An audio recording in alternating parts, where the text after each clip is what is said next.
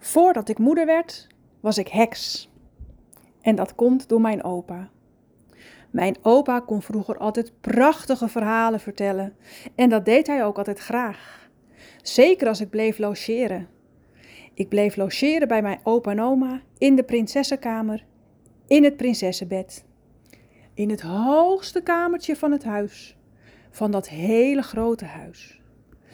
Ik sliep daar tussen gouden lakens, want een prinsessenbed is natuurlijk van goud. En als ik dan tussen de lakens lag en het tijd was om te slapen, vertelde mijn opa eerst altijd nog een mooi verhaal. Die verhalen gingen over de winterblaadjesmannetjes. Winterblaadjesmannetjes, wie zijn dat dan eigenlijk? Dat is heel bijzonder, want niemand heeft ze ooit gezien. En niemand weet of ze wel echt bestaan. Wat iedereen wel weet, is dat in de winter alle blaadjes die in de herfst zijn gevallen, wel altijd keurig netjes zijn opgeruimd. Zouden de winterblaadjesmannetjes dat dan doen? Mijn opa weet daarop het antwoord. Als kind was mijn opa aan het spelen in het bos. En ook hij had verhalen gehoord over de winterblaadjesmannetjes. En hij wilde ze heel graag ontmoeten. Hij was op zoek in het bos naar de winterblaadjesmannetjes. Hij kon ze niet vinden. En in zijn zoektocht was hij zo in gedachten bezig met de winterblaadjesmannetjes dat hij de weg kwijt was geraakt. Een beetje in paniek raakte hij wel. Want hoe moest hij nou naar huis? En het duurde en het duurde voordat hij de weg kon vinden. De paniek werd steeds groter en hij begon te rennen en te huilen en hij viel in een hele grote modderplas. Voorovergevallen, helemaal onder de modder, doet mijn opa huilend zijn hoofd omhoog. Huilend kijkt hij om zich heen en hij ziet ineens wat bewegen. En hij denkt: wat is dat? En hij kan zijn ogen niet geloven, want hij ziet daar een winterblaadjesmannetjeskind. En het winterblaadjesmannetjeskind, dat schrok heel erg. Want het winterblaadjesmannetjeskind moet er altijd voor zorgen dat mensen hem niet kunnen zien. En dat was nu wel gebeurd. Mijn opa heeft toen een gesprek gehad met dit winterblaadjesmannetjeskind. En daarover mocht hij niet alles vertellen, omdat ze eigenlijk geheim moesten blijven.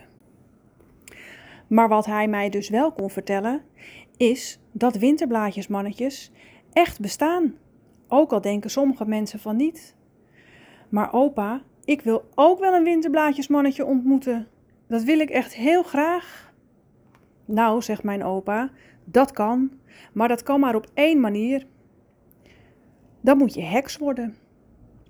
Maar opa, hoe word ik dan een heks? Nou, zegt mijn opa, als je het echt heel graag wil en lang genoeg wil, dan merk je dat vanzelf. En zo verstreek de tijd. Ik wilde heel graag heks worden, want ik wilde heel graag de winterblaadjesmannetjes ontmoeten. En eigenlijk gebeurde het niet zoveel. Ik bleef wel heel graag heks willen worden, heel graag en heel lang. En de tijd verstreek. En er verstreek nog meer tijd en nog meer tijd. En er verstreek zelfs zoveel tijd dat ik nog wel graag heks wilde worden, maar dat ik er niet zo heel vaak meer over nadacht. En als ik erover nadacht, was ik zelfs een beetje bang dat ik er te weinig over nadacht. In een zomer was ik op vakantie met mijn vader en moeder en mijn twee zussen in Frankrijk. En we stonden op een prachtige camping aan een meer wat omringd was door bergen. Vanaf de camping kon je met een boot of een kano of een surfplank het meer op en dan kon je prachtig tussen de bergen doorvaren. Avontuurlijk als ik was, pakte ik de surfplank en een peddel en ging ik varen. Tussen de bergwanden door en het was prachtig. De bergwanden gingen links en rechts steil omhoog. En als ik naar beneden keek, dan zag ik prachtig helder blauw water. En ik zag de vissen onder me doorzwemmen. Het was adembenemend. En ik kijk naar de zijkant en ik zie op de rotswand een soort van tekening. Ik kon het niet helemaal goed zien, maar ik zag het en ik werd er heel erg nieuwsgierig van. Dus voorzichtig peddel ik er naartoe. En ik reik met mijn hand naar de tekening en ik raak hem aan en er gaat een deur open.